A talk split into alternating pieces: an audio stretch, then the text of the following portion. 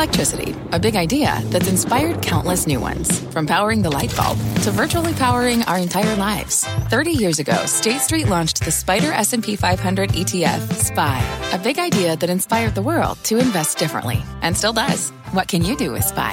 Before investing, consider the fund's investment objectives, risks, charges, and expenses. Visit ssga.com for a prospectus containing this and other information. Read it carefully before investing. SPY is subject to risks similar to those of stocks. All ETFs are subject to risk, including possible loss of principal. Alps Distributors, Inc. Distributor. Bring in show music, please.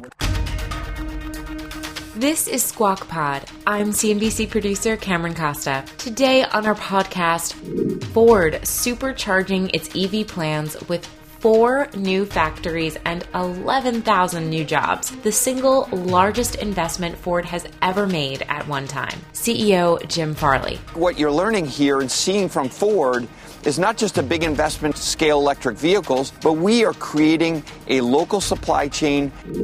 Another software company makes its market debut. CEO of Amplitude, Spencer Skates on the how and the why of his direct listing. If I'm a CEO and I'm selling stock, I want to get the best price for that stock out on the open market. Selling a dollar for 50 cents absolutely makes no sense at all. And one of his backers, Silicon Valley legend Bill Gurley. All the companies that have chosen the direct listing path and they've wildly outperformed their IPO peers, which I think is interesting.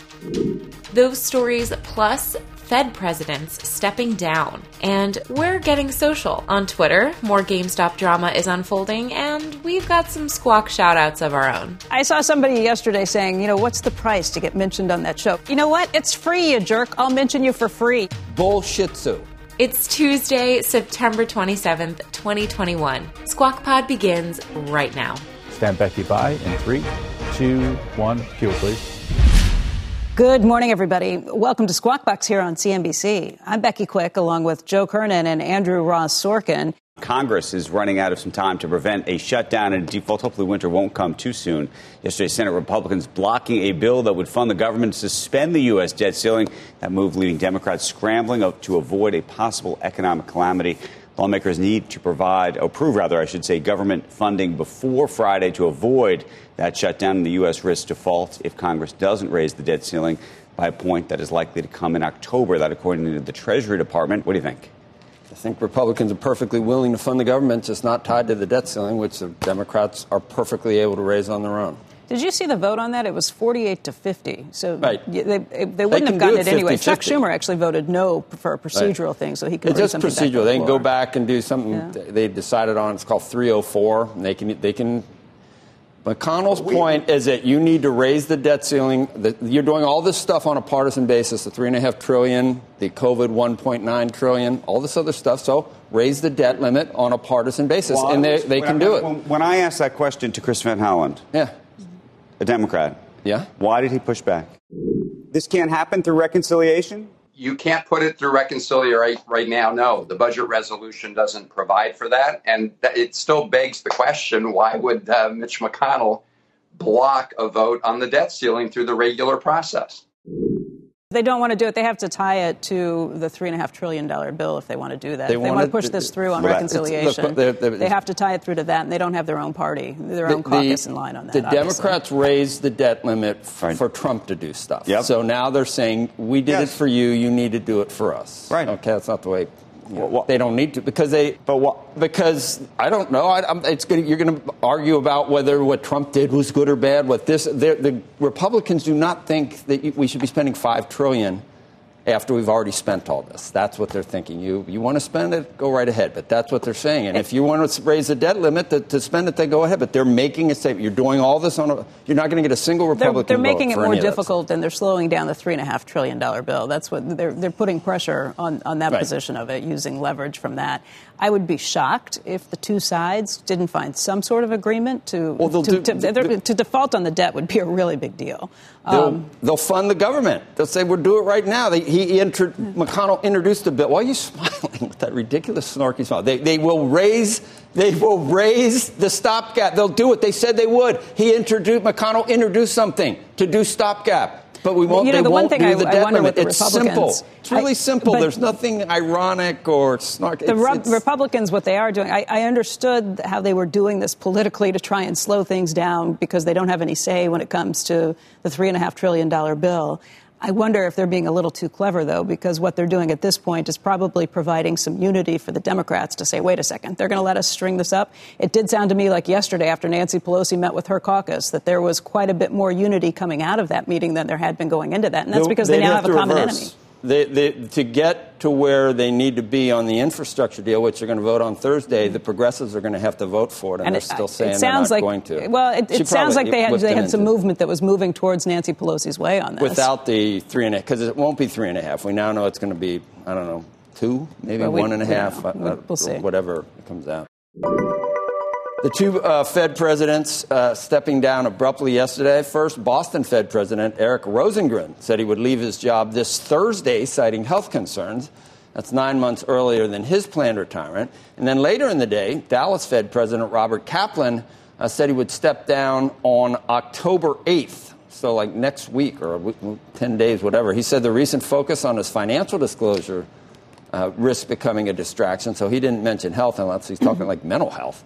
Uh, both men were the subject of controversy over stock trades last year at a time when the Fed was conducting trillions of dollars in asset purchases uh, to prop up the markets. And I mean, if you really wanted to be a stickler, you'd say, well, Jay Powell's staying, and he bought a bunch of muni bonds while the Fed was buying muni bonds, which is, I mean, if you want to hang your hat on that. But uh, the I other think- ones, I like, think Kaplan looks. Look, I don't. We don't know. yet. Kaplan was, was Kaplan- talking against this book the entire time. But I think what you're going to see is that Kaplan was making, you know, million dollar plus right? investment Which is not a lot for him, given his. May not be a lot for him, but in the grand scheme of the world, I think I it's going to attract a lot of attention. A lot of people are going to spend it a lot of time did. trying to understand it, It all. was a- and, and you guys saw the timing on this. I mean, all of this had to happen before Jay Powell went before the Senate today. This is the same thing as the Instagram pause news that came out yesterday. That's Right. because they're getting Right. called before Congress this week, too. And nobody wants to go before Congress and defend some of these positions.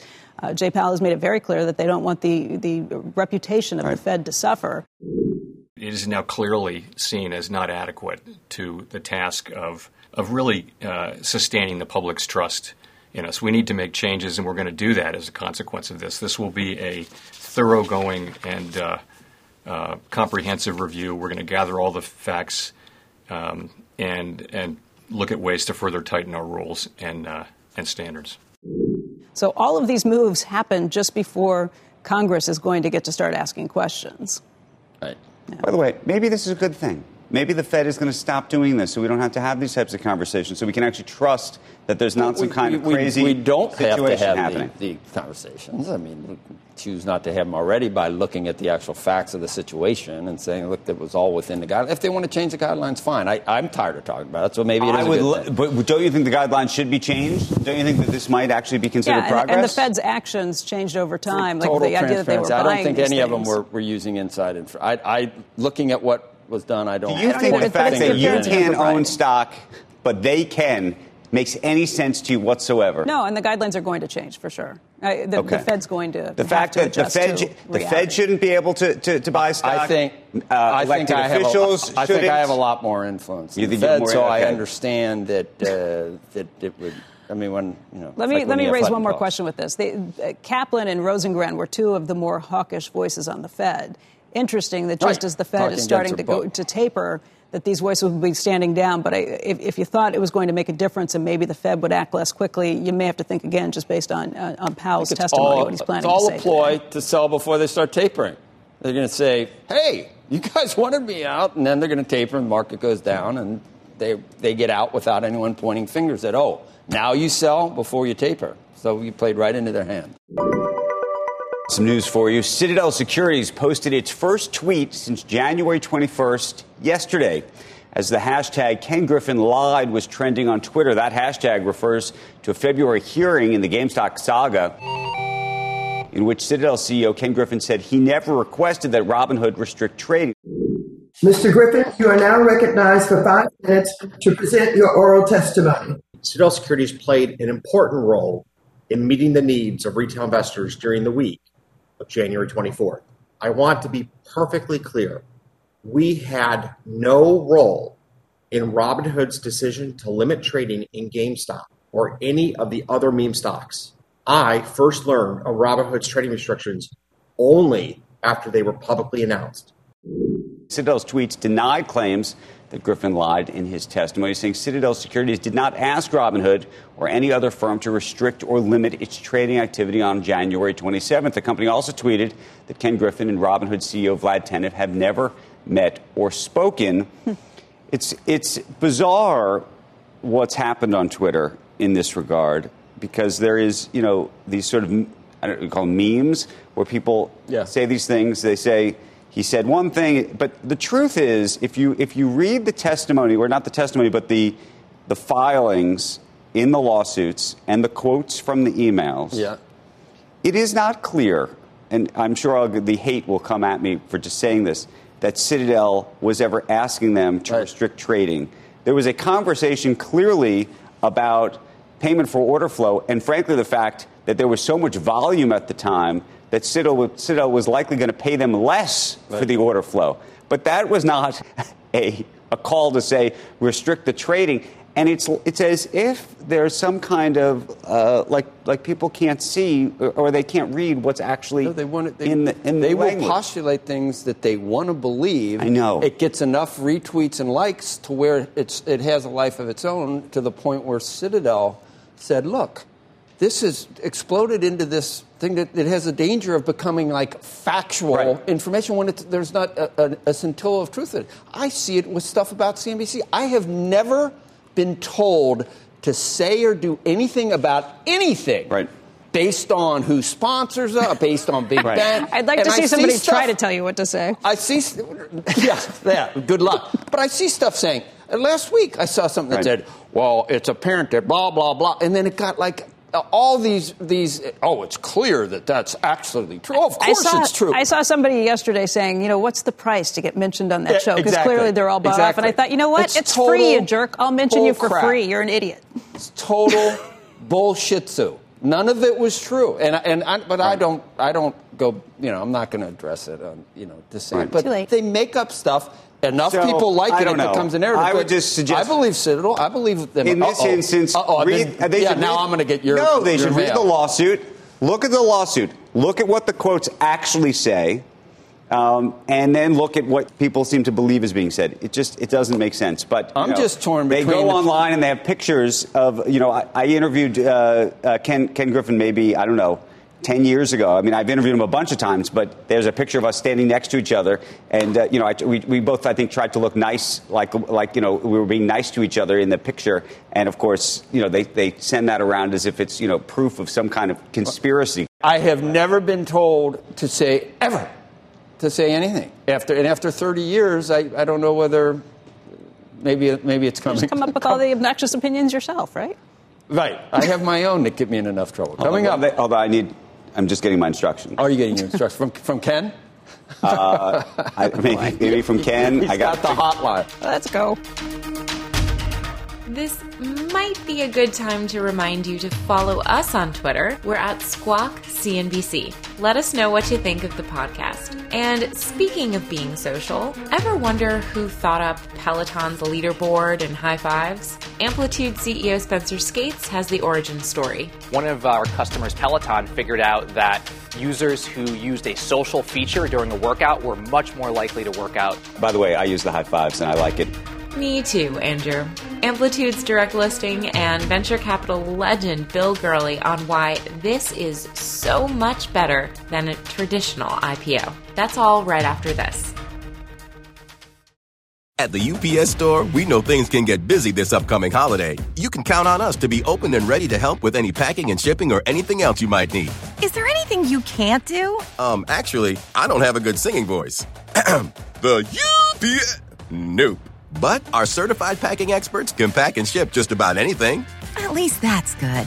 The UPS store. Be unstoppable. Most locations are independently owned. Product services, pricing, and hours of operation may vary. See Center for details. Come in today to get your holiday goodies there on time. What's on the horizon for financial markets? At PGIM, it's a question that over 1,400 investment professionals relentlessly research in pursuit of your long term goals. Specialized across asset classes, but united in collaboration. Our teams provide global and local expertise. Our investments shape tomorrow, today. Pursue your tomorrow with PGIM, a leading global asset manager.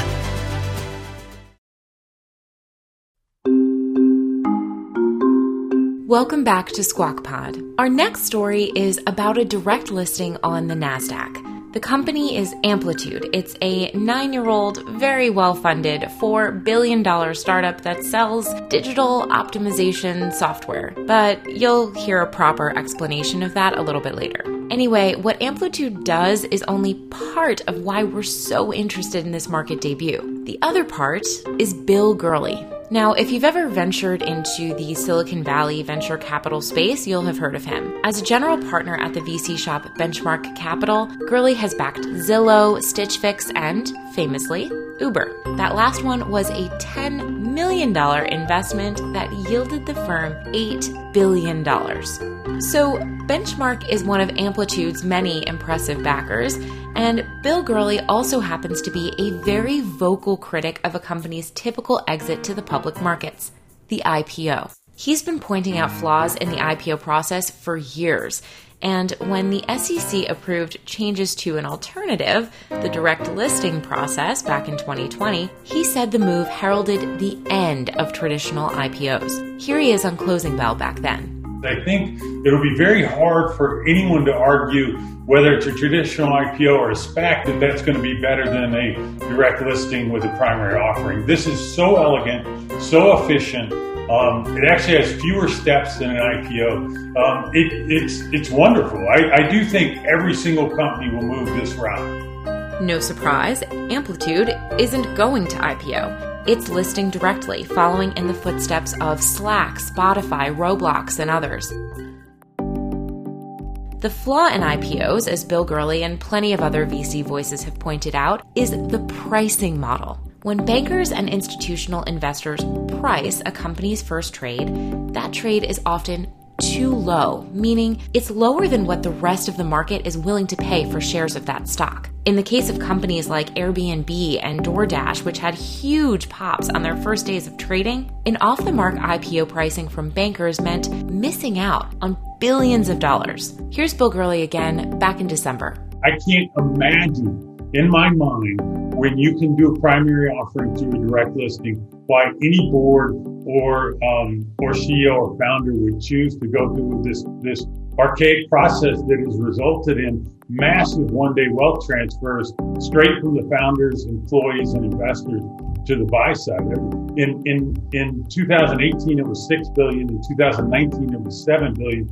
This year, it's going to be over 34 billion dollars in one-day giveaways. Now, one of the main reasons a company goes public in the first place is to raise capital. And if bankers had priced either of those companies closer to where the stocks closed on their first days of trading, they could have each raised double the amount of cash. Direct listings work a little differently. So, before Amplitude's debut, Bill Gurley and Amplitude CEO Spencer Skates joined our TV broadcast to tell us all about it. Here's Andrew. Spencer, it's nice to see you. Congratulations uh, on, on this milestone this morning. Uh, for those uninitiated you, in terms of what Amplitude does, why don't you try to explain it, and then maybe we can dig in. Yeah, Amplitude helps companies build data driven products. We take the same tools that Facebook and Netflix has and bring them to the rest of the market. Today we have 26 of the Fortune 100, including companies like Twitter, Dropbox, Atlassian, Walmart, and Ford. What, what do you mean by that? Well, we help people understand how people are using their online products, whether it's the mobile apps, the websites, where they're getting stuck, what features they like, what they don't like, uh, what things frustrate them. One of our customers, Peloton, figured out that users who used a social feature during a workout were much more likely to work out uh, subsequently, and they ended up building in new features like high fives and leaderboards to, to help them uh, engage better in their product and continue to build a, a workout habit. I like that. By the way, I use the high fives and I like it. Um, uh, it helps. Hey, Bill, uh, one of the things that's fascinating about this particular transaction, and so many, has been uh, your commentary online and elsewhere about what's happening in the IPO world and really your push for direct listings and SPACs like this one. Why? Well, look, I, I couldn't be more excited that Spencer and his company have chosen to take this path. And as I've mentioned many times before, the legacy IPO process has has devolved into this process where uh, huge one day gains are transferred from the investment banks to their trading clients, and that number is 200 billion over the past 40 years, but tw- but 30 billion just last year. So it's actually gotten worse. Um, there's a modern way to do it. You can actually use supply and demand to determine price and allocation. And that's what the direct listing does. That's how every bond is priced. That's how everyone, I think most intelligent people assume markets work. It's just they don't. Um, and so it's so great to see these smart, young founders pushing forward to and taking an approach that I think is uh, is much better for the company, much better for employees, better for investors, and fits better with the fiduciary duty that we all have on the boards of these companies. So I just want to go back on that because you said it fits better the fiduciary duty.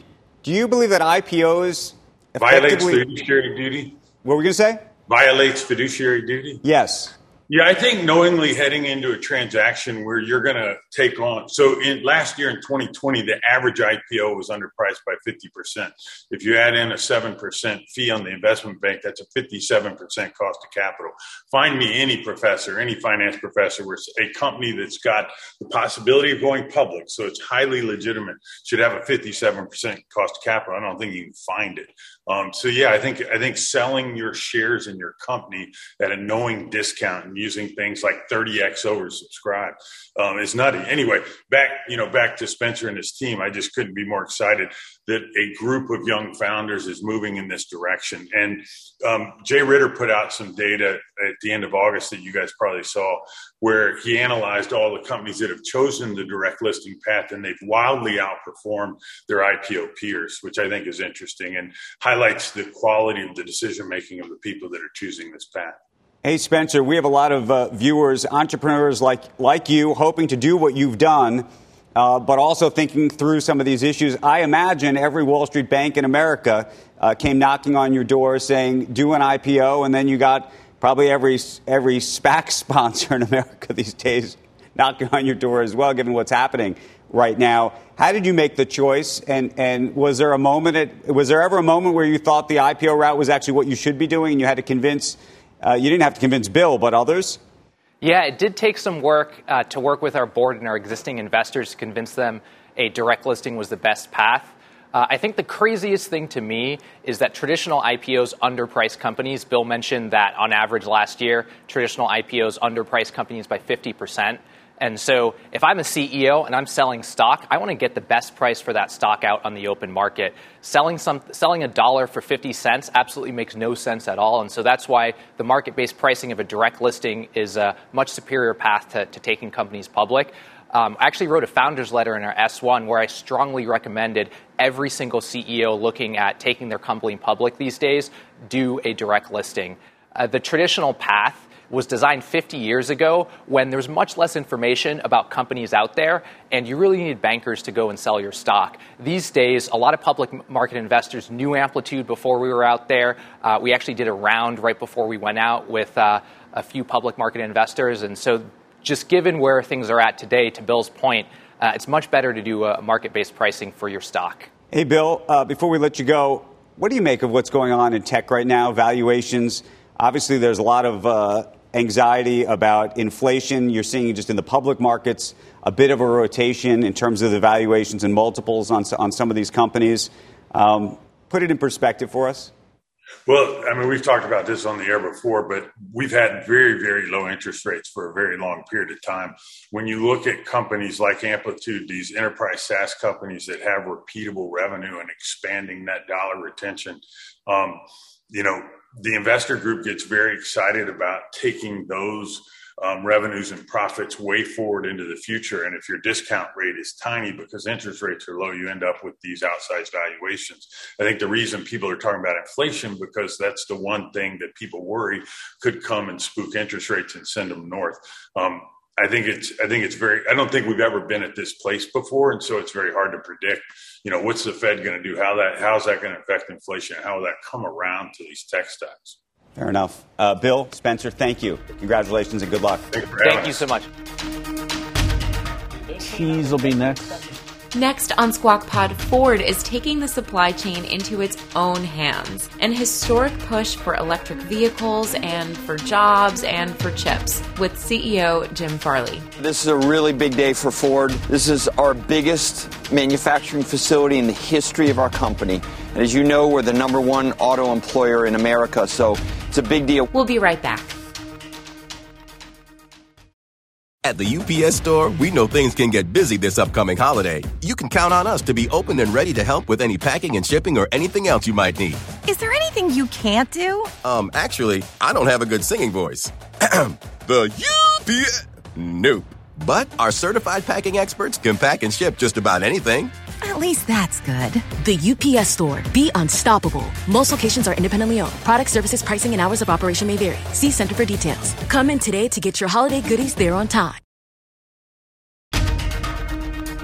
Stand by, Joe. In three, This is Squawk Pod. one, his mic, cue. Good morning and welcome to Squawk Box here on CNBC. On Squawk Box, the most important business show on TV, Yes. Andrew. The most important one. The most important one. You know Every- where I heard that? You wrote. You, I heard it on Right Squawk here? Box. Yeah. I heard. No, we're talking about this. Uh, we're, we're talking more about Carlos Watson and this Ozy situation. Did you see it, Beck? I did. We- the response that they gave? No, there's now uh, examples of It's awesome. all of their ads that Oh. have these quotes about them. Well, what they They're were saying own- about Amazon Prime. it- it So being many of the quotes, though, their own quotes. come from like paid content ads or other weird things that were basically said by them. by them, and then it's a- But then attributed to. to other news organizations as if they said it about the whole thing. But we digress. I'm Joe Kernan, Sorry. along with Becky Quick and Andrew Ross Sorkin, on the most important, with the heart and soul of the show. Yes. uh, yours. We're gonna yours run an ad that says that. Uh, uh, yeah.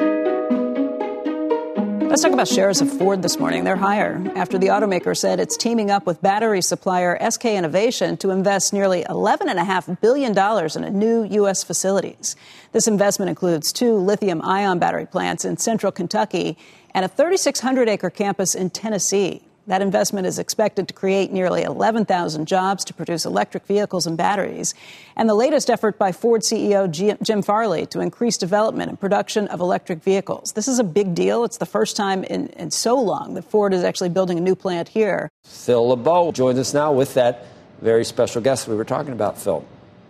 Joe, let's bring in Jim Farley, CEO of the Ford Motor Company. He is joining us from just outside of Memphis, Tennessee. Uh, Blue Oval City, I believe that's where you're at uh, this morning. Uh, Jim, you're going to be announcing uh, the commitment that you, uh, you announced last night, but formally you'll be doing it with the, uh, the, go- the governor of Tennessee. Tell us why this commitment in West Memphis or outside of Memphis, as well as the, the two new plants in Louisville. Why did you pick those locations? Well, good morning, Phil. Uh, this is a really big day for Ford. This is our biggest manufacturing facility in the history of our company. And as you know, we're the number one auto employer in America, so it's a big deal. We picked the locations because uh, we have three battery plants. Um, and and the battery plant locations are very specific. We need affordable energy. We need the environmental approval done, and we need greenfield sites so we don't slow down with any remediation for environmental. Uh, the government support, access to um, skilled labor. These jobs are very different. Uh, all of those factors.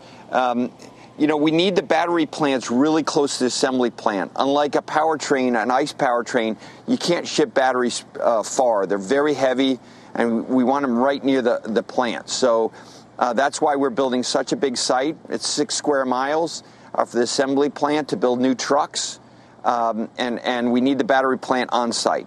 Jim, you're also going to have, I know you're working with Redwood Materials, uh, which is battery recycling. You're also going to have, basically from start to finish, the entire life cycle uh, for the electric vehicle battery on these campuses so that you can say, look, at the end of life, let's recycle it. We have the materials that we can extract from these uh, batteries, the battery cells, put them into new ones. Uh, do you, a lot of people look at that plan and they say, looks good on paper. I'm not sure that it's going to be something that can be executed in reality. What do you say to that?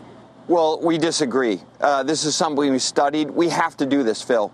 You know, look at the chip situation. We have to insource the batteries. We have to learn how to manufacture them in this country. We can no longer import raw materials from halfway around the world like cobalt. Um, the, these, these materials have to come from North America. We scrap in, in battery manufacturers a lot of batteries. We need to recycle those into the manufacturing process as quickly as possible. And as you said, at the end of life, we have to get those raw materials back into the manufacturing system. I think what you're learning here and seeing from Ford is not just a big investment to elect- scale electric vehicles, a million vehicles worth of batteries in this case, but we are creating a local supply chain that's circular. So we don't have to depend on anyone. And this kicks in, what, 25 is when we see uh, production at the uh, F Series, electric F Series plants uh, just outside of Memphis, and the battery plants come online. So, do we see real ramp up in production, let's say 25 through 28 and then into 29? Well, look, we're ramping up now. We have almost 20 gigawatt hours. The uh, Mach E and the F 150 are completely sold out. F 150, we're above 150,000 orders now. So, we're, we're not waiting for anyone. We're in the market now it's show not tell time. And yes, this is going to be a further ramp up of our battery electric volumes. As I said, a million units worth of battery capacity just for Ford. So do the math. You know, we sell about two, 2 million vehicles in the United States. This announcement alone is a million vehicles worth of batteries. So it's a very large scaling. We're not going to tell everyone what the, what the product is, but we have a whole full F Series lineup. We're the best selling vehicle in America. Uh, we sell over a million F Series, and we're going to build lots of new kinds of ground up battery electric F Series in this plant. Uh, Jim, you mentioned the chip crisis. Um, give us some sense of where you guys are right now in terms of when you believe we're going to start to see some improvement in the supply of chips as you move into the fourth quarter. Well, Phil, you know, Ford was was really uniquely disadvantaged in the second quarter. We lost 50% of our production. Our competitors lost much less in second quarter. That's because of the Renesas Naka 3 facility burned down in March. They're up in, to speed now. We're improving our, our, our shipments to dealers now. Our, our, inventories are growing very fast, actually, at Ford. Our production in the third quarter is markedly better than the second quarter. At Ford, things are getting better. Uh, but it's so far short of demand because we have this all new lineup, plus you know the the uh, Malaysia shortages on chip processing and packaging uh, because of COVID. So you know I think it's safe to say that we're going to be short of these key electronic components probably through the end of next year, and we should count on that. The good news is the pricing environment is extremely strong right now. And thankfully, we have a really strong captive. So all those returning lease and finance vehicles, they're worth a lot more than we thought. So th- that's helping to offset a lot of the production losses. And Jim, real quick on COVID 19, uh, the vaccination mandate has become a hot button issue with so many corporations. Where is Ford right now, both with your hourly workers as well as with your salaried staff? Good question. You know, we have populations of Ford that require vaccination, like myself. My whole uh, leadership team, our medical staff, they're all vaccinated. That's required uh, no questions asked. Uh, when it comes to the larger population of Ford, you know, we want people to get vaccinated. And we've invested a lot in education to do that. We're doing a survey right now to find out how many of our employees are vaccinated. Uh, you know, we're really excited about uh, the mandate. We'll work with our union partners. It requires collective bargaining in some cases. Um, and uh, I saw Ray Curry last night. We talked about it. You know, we'll work through this. Um, but at Ford, you know, we think vac- vaccination is mission critical for the safety of our team. But it's not mandated as of right now for the UAW workers. No, that has to be uh, collective bargain. It's it's uh, it's part of the process. Uh, and as I said, uh, Ray's a new head of the UAW. We're talking about it. We'll work through it. Uh, nothing's more important than our the safety. You know, obviously, our our playbook, our safety COVID playbook, has worked really well. You know, we have hardly any COVID cases in the company, but you know, we really do feel like vaccines are the right move, but we have to work through the process. Hey, Jim, one last question. You're at Blue Oval City. This is going to be a ground up, your first all new final assembly plant since I think 1969. Do you expect to see more of these brand new final assembly plants as you build more electric vehicles in the future? Or do you expect that it's going to be a mix of maybe some new ones as well as retrofitting some of your existing battery or your final assembly plants? It's going to be a mix, no doubt about it. Uh, but we're really excited about this brand, brand new because it allows us to be carbon neutral.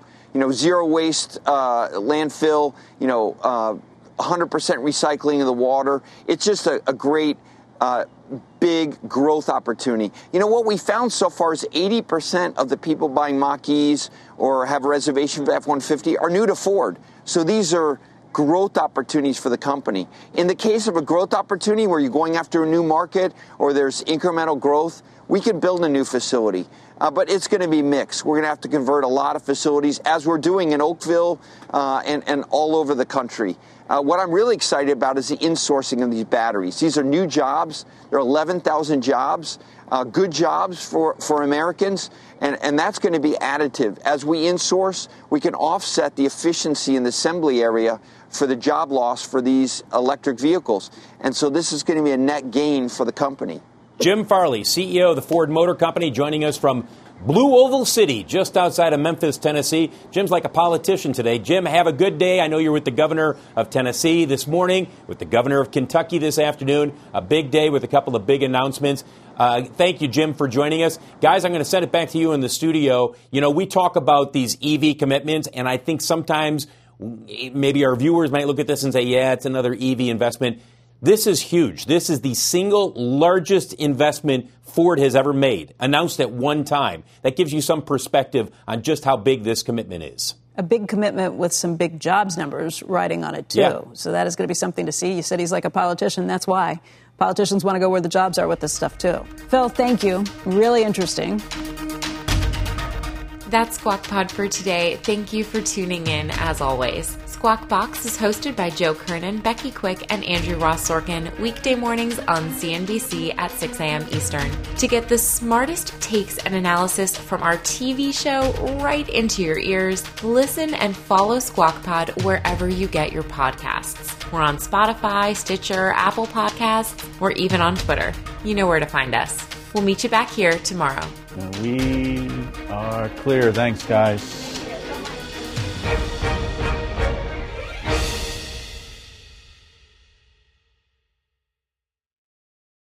At Capella University, you'll get support from people who care about your success. From before you enroll to after you graduate, pursue your goals knowing help is available when you need it. Imagine your future differently at capella.edu.